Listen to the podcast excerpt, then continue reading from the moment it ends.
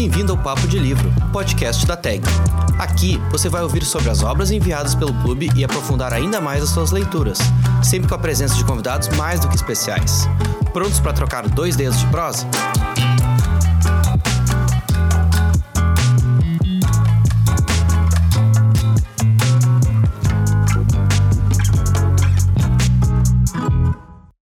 Oi, pessoal, eu sou Júlia Correa, editora da TAG, e vou apresentar o nosso podcast de hoje.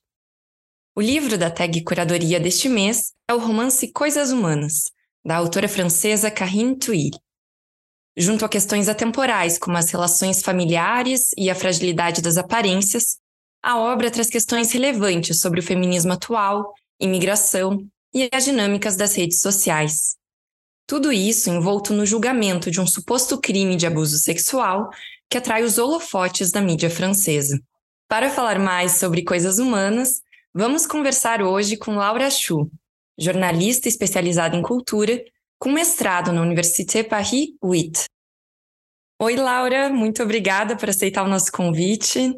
Oi, Júlia, obrigada pelo convite. Bom, para começar, acho que seria interessante a gente falar um pouco da autora do mês. Quem é Karine Thuil? Você poderia situar brevemente a produção da autora, Laura?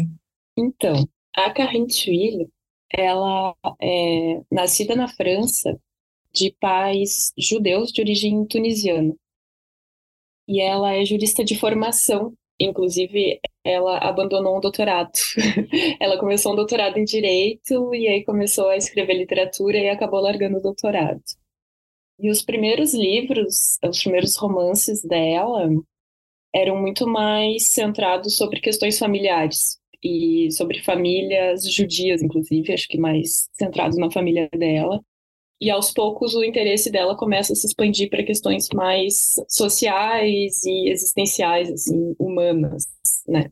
Mas ela já vem marcada com essa dimensão de alguma forma social e política e religiosa por causa da própria trajetória dela. Eu vi em uma entrevista dela que ela comenta sobre a questão da assimilação, assim, que a família dela, os pais dela, tinham essa vontade de ser os, o mais franceses possíveis. E ela, nascida nesse ambiente, começou a se questionar sobre isso, assim, e ela enxerga isso na literatura dela muito forte, tipo a interrogação dessa, dessa questão identitária de assimilação ou não. É interessante, acho que a gente pode voltar a falar sobre isso, porque é uma questão bastante presente no livro, né? A partir da trajetória dos Visman, né? A família da Milá, né? Uh, Coisas Humanas, Laura, é apresentado como um livro que captura o espírito dos nossos tempos. Na entrevista concedida à TAG, inclusive, a autora chega a mencionar que o que lhe interessa é entender as disfunções da nossa sociedade, revelar as suas falhas, suas fraturas. Queria te perguntar de que modo o livro, né, Coisas Humanas, reflete isso. Eu acho que de uma forma bem evidente, assim, tem fatos históricos e midiáticos que desde o início são colocados para o leitor, né? Então, a narrativa ela já se inscreve num panorama social, assim. E aí, isso incluindo o caso da Mônica Levinsky, que a personagem da Claire tinha sido estagiária junto com ela na Casa Branca, a questão dos ataques sexuais em colônia, naquela festa de Ano Novo, que também é um tema que a própria personagem fica discutindo e que retorna ao longo do livro, assim. Então, eu acho que essa dimensão política, dada pelos fatos, está muito colocada. Também a família do Adam, que foi vítima dos atentados na escola judia em Toulouse. Mas eu acho que tem uma forma mais sutil também, que são descrições de atos muito cotidianos, assim, por exemplo, a nota do Uber, que acaba sendo um grande revelador da personalidade daqueles personagens da posição deles em relação aos outros. Uh, e também acho que tem uma dimensão espacial, tanto na arquitetura quanto na cidade, quanto na descrição dos lugares, dos bairros onde eles estão, por onde eles caminham, né? Uh, que eu acho que para quem conhece Paris, assim, isso também escreve muito os personagens, porque marca as diferenças sociais de cada bairro. Então, eu acho que tem vários fatos de realidade que estão atravessando o livro, assim.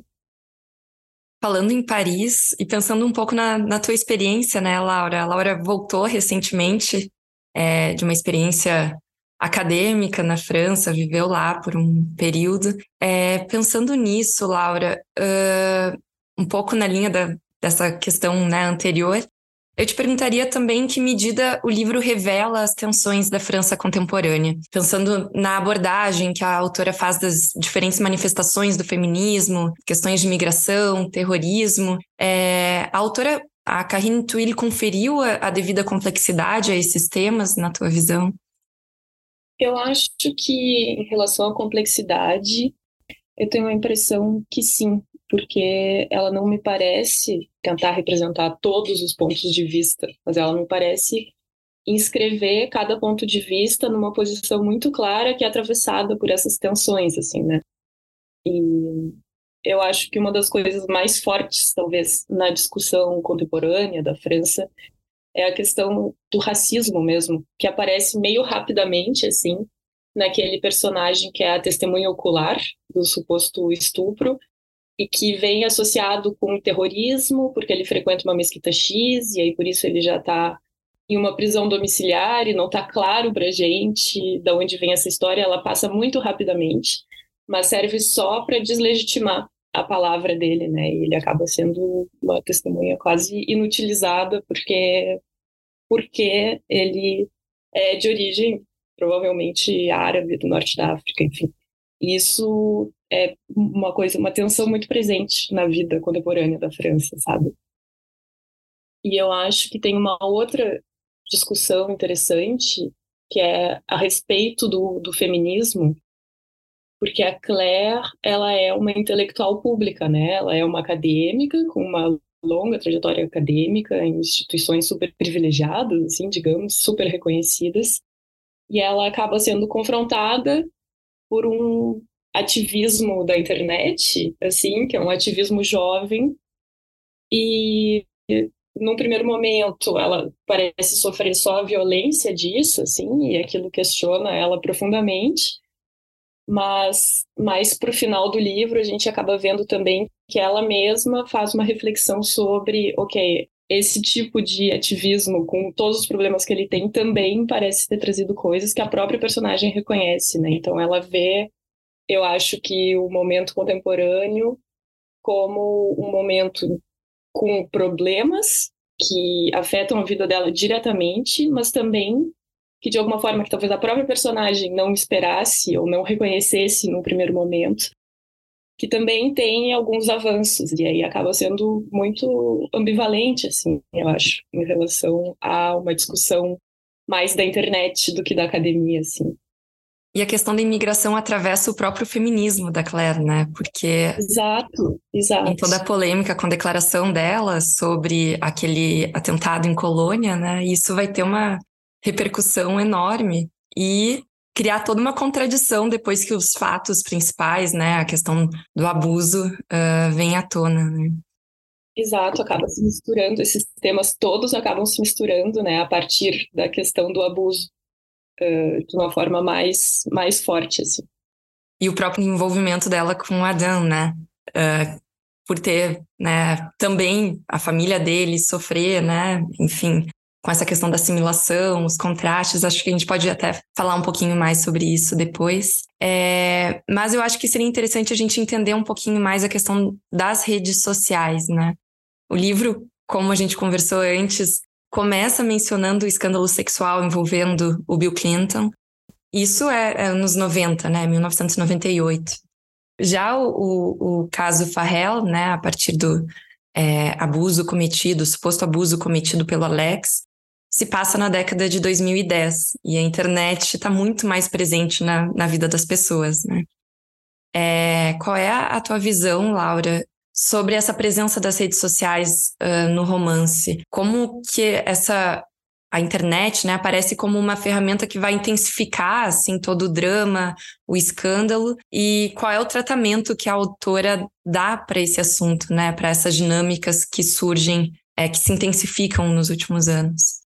Eu acho que as redes sociais elas estão muito inscritas também no, no cotidiano desses personagens, né? Principalmente do Jean Farel, e que está sempre tweetando, ele faz as coisas e twitta, ele tem meio que um marketing pessoal assim dele que passa pelas redes. O Alex também é alguém que aparece mais de uma vez postando fotos no Instagram, num certo exibicionismo assim e tal. E tem até uma discussão de jornalismo, né? Quando a Françoise do, do Jean, ela fala, ah, e hoje para ser jornalista a pessoa tem que passar o tempo todo no Twitter, não sei o quê. Então eu acho que parte de uma coisa assim, é uma parte concreta da vida dos personagens, mas aí quando começam a acontecer os problemas, a internet coloca uma velocidade, parece, na, em to todas as questões, ela acelera a questão da violência, a questão o, o Jean faz um comete uma gafe escrevendo errado, ele escreve Legião de Horror e aquilo já vira imediatamente uma piada na internet. Eu acho que a internet escreve um julgamento muito rápido e também um efeito muito imediato na vida deles, né? A entrevista da Claire também, tudo fica sendo repercutido imediatamente, assim. E aí eu acho que na relação com o julgamento no tribunal, o que a autora faz é retirar, como que retirar esse barulho praticamente e descrever o julgamento de uma forma muito objetiva, né? Uma linguagem quase assim jurídica mesmo e descritiva o tempo inteiro e sem emoções. Eu acho que quando chega no momento do julgamento, ela retira tudo que, que é, é mais subjetivo, etc., e ela deixa só fatos, assim, sendo descritos ali naquele momento. Então, eu acho que ela opõe essa certa cidade de julgamento e emotiva também, emocional da internet, a essa descrição muito fria, muito sóbria onde a gente não consegue saber a verdade e que fica ali, né? Assim, tem uma opacidade naquele julgamento que é muito interessante e que a internet parece não conseguir suportar esse tipo de opacidade. Embora a internet também influa né, no julgamento de algum modo, porque alguns fatos vão se descortinando a partir de postagens da Milá nas redes sociais, é, trocas de mensagens, né? Enfim, é, é interessante notar como a internet vai tomando conta de diferentes esferas, assim, né? Embora realmente seja uma descrição muito racional que a gente encontra ali na, na descrição do julgamento. É, a impressão que eu tenho também, Laura, é que a própria descrição dos personagens está isenta de grandes julgamentos, né, daquela narração. Parece que a autora vai nos apresentando a personalidade de cada um, a gente vai percebendo as fragilidades, as vulnerabilidades, os defeitos de cada um pela própria descrição, mas não porque a autora está apontando, né? Ah, aqui o fulano é vaidoso. É a descrição seca dos fatos. Eu queria saber um pouquinho da tua visão sobre a construção dos personagens, de cada um deles, da própria linguagem da autora, assim, para construir, né, a personalidade de cada um. É porque a gente vai percebendo que é um mundo que vai sendo corroído ali, né? A gente começa com tudo muito, parece que tá indo tudo muito bem, as aparências, o Farrell com o seu programa, o, o Alex brilhante na, na sua carreira acadêmica, a Claire super firme, e daqui a pouco isso tudo vai desmoronando. Qual é a, a tua visão sobre a construção dos personagens, da trajetória de cada um deles? É, eu concordo contigo que ela tem uma abordagem muito neutra, assim, até as emoções deles, né? Ela descreve com um distanciamento, assim, onde ela não, não julga. E eu acho isso muito interessante. Eu tenho a impressão que no início do livro, ali na primeira parte, tem uma apresentação dos personagens um pouco como eles se enxergam, assim, um pouco como a persona que eles projetam para o mundo e essa persona da primeira parte, a partir da segunda, começa realmente a desmoronar a partir do impacto dessa violência, assim, né? Como se tivesse assim um real que chega ali e transforma tudo.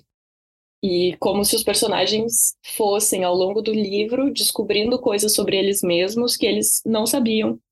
E a gente também. Então, eu acho muito interessante essa posição, que é pouco até não é voyeurística, mas é um pouco uma observação que a gente vai fazendo junto com eles mesmos, assim, sobre como eles reagem a essas violências, ao efeito dessa violência, como eles vão descobrindo que eles são, que talvez eles mesmos não soubessem, e a gente também. Então, isso eu acho muito legal, assim, acho que é muito humano de ver também. Acho que tem uma questão do envelhecimento, da questão das aparências também, que é muito forte, né? A gente acompanha isso muito evidentemente no Farrell, mas a gente tem a Françoise também, tem a própria Claire pensando nesse contraponto, né, com as novas manifestações feministas, parece que ela vai ficando para trás. É, qual é a tua visão sobre essa questão, né, desse embate de gerações? O, o próprio Farrell está acostumado a um formato muito tradicional, assim, de, de fazer a, a jornalismo, né, do modo dele. E aí tem todas aquelas pressões, né, que vão surgindo e ele se vê muito fragilizado diante daquilo, embora tente manter as aparências, né? É verdade, eu não tinha pensado nisso, mas é verdade que a questão das, do choque de gerações está em todos os personagens, né? Eu acho que é ambivalente, assim, no livro, né? Porque eles são todos desestabilizados por isso, mas ao mesmo tempo, por exemplo, o Farrell, no fim, ainda consegue se manter. Então, eu acho interessante como essa dinâmica, ela se dá, parece se dar num embate mesmo, assim, ainda parece que eles ainda não perderam para a nova geração. Eles estão eles estão se batendo ali, eles estão brigando, e às vezes eles perdem, mas nem sempre. E eu acho que tem uma coisa que é sobre o, o julgamento do Alexandre, em que, no fim das contas, tem algo que se mantém. Né? Eu acho que, apesar de todo o ativismo das redes, apesar de da violência ter ficado provada juridicamente, né, uh, o veredito coloca ele como culpado, mas ele continua se safando de alguma forma, né? Ele continua depois tendo, mantendo o futuro brilhante dele que ele já ia ter mesmo, que ele nasceu para aquilo. Então eu acho que tem também tem esse embate de gerações, mas é como se tivesse uma coisa que persiste. E muitas vezes eu tenho a impressão que isso é assim, classe social e, e os personagens masculinos, né, no fim das contas, são os que acabam se dando bem. Os dois, ele e o pai. Sobre a Claire a gente não sabe, e sobre a Mila a gente sabe menos ainda. Então, apesar de ser justamente uma dinâmica de embate geracional, me parece que uma coisa muito antiga persiste, sabe? Eu ia te perguntar justamente sobre isso, porque é, a gente vai observando ao longo da leitura, principalmente durante o julgamento, o choque de valores entre as duas famílias, né? A, a família dos Farrell são intelectuais, burgueses, né? Vivem, têm uma vida muito mundana, assim. É, e os valores dos Visman, né? Que é essa família mais modesta, muito uh, ligada a tradições religiosas. Queria entender, Laura, como isso acentua o drama dos personagens, sobretudo da Milana. Né? É, os Farrell, eles são completamente, né, típicos burgueses, eu acho, e isso aparece muito através da educação do Alexandre. Uh, ele fez Politécnica, que é uma das escolas mais prestigiosas, ele fez tudo, né? A trajetória acadêmica dele é perfeita e é claramente porque vem de berço, porque ele deve ter feito desde criança a melhor escola e aí foi acumulando. Mas tem uma, um fato que eu acho interessante que aparece no livro, que é a leitura dele do Bataille, né? Que chega, que lá no momento do julgamento, no, lá no tribunal, aparece o Bataille como uma acusação contra ele, que ele estivesse lendo Bataille, e para ele é só normal, para ele, para a classe social dele, é só literatura. E aquilo. E ele consegue ter uma relação literária com aquilo, enquanto que para o outro lado, digamos assim, sei lá, para a família da Mila, é um absurdo, tem uma, uma visão completamente diferente do mesmo texto, assim, isso eu acho muito interessante. E a Mila, apesar da gente não saber muito sobre ela, né, a gente nunca realmente consegue se aproximar dela, o livro fica sempre tomando distâncias, assim, com ela, parece que ela é uma personagem que tenta escapar da dinâmica repressiva, assim, da família dela, principalmente da mãe, que é mais religiosa, mas ela acaba sempre sendo capturada por pelo contexto dela, né? Ela é vítima de um trauma, uh, de um atentado por motivos religiosos, né? Ela é vítima de violência religiosa. Ela tenta se libertar de uma certa moral e costumes assim da casa dela, mas ela acaba sendo vítima de um estupro. Então ela parece não conseguir escapar desse contexto, apesar de ela aparecer mais de uma vez discordando, né? Ela não é tão religiosa quanto a mãe, ela quer fazer outras coisas, ela tem outros interesses, mas no livro ela não consegue sair daí, até onde a gente sabe. Falando ainda do julgamento, é, a gente mencionou antes é, como a decisão do tribunal, né, é de condenação do, uh, do Alex. É, tem toda a questão de que a pena dele é, acaba sendo super branda, né, apesar de, de tudo. Mas, se a gente analisa textualmente, a gente não tem nenhuma comprovação, né, de que foi o Alex, de que ele estava falando a verdade, de que não estava. A gente confia na decisão uh, da justiça, né? Não é o texto que, que nos informa isso. Qual é a, tua impressão sobre essa decisão da, da Karine Twill e o efeito que isso gera no final da trama? Acho que a gente já falou um pouco dessa sensação de que depois os homens vão se dar bem, né? De que as mulheres vão ter um destino mais trágico, assim, um pouco. É, um pouco não, né? Talvez muito até. Incluindo a, a Françoise, né? Que tem aquele final super pesado, né? Qual é a, a tua visão, Laura, sobre essa decisão da autora? Eu acho que a pena, a dimensão da pena ser muito leve, é ligada diretamente ao que a autora diz em entrevistas que inspirou ela, que foi o caso Stanford, que é um estudante da Universidade de Stanford foi acusado de estuprar uma menina no campus e foi a julgamento, etc. Foi um grande escândalo midiático e ele uh, recebeu uma pena de seis meses de prisão e acho que ele cumpriu três. Então, eu acho que a decisão sobre a pena já parte, assim, é parte do, do nascimento do livro, né? Porque já, já tem a ver com esse caso. A dimensão da gente não saber a verdade, eu acho que é o que torna o livro realmente interessante. Da gente não ter acesso a essa verdade. Acho que essa sensação parte do fato de a autora ter assistido a muitos julgamentos por estupro também.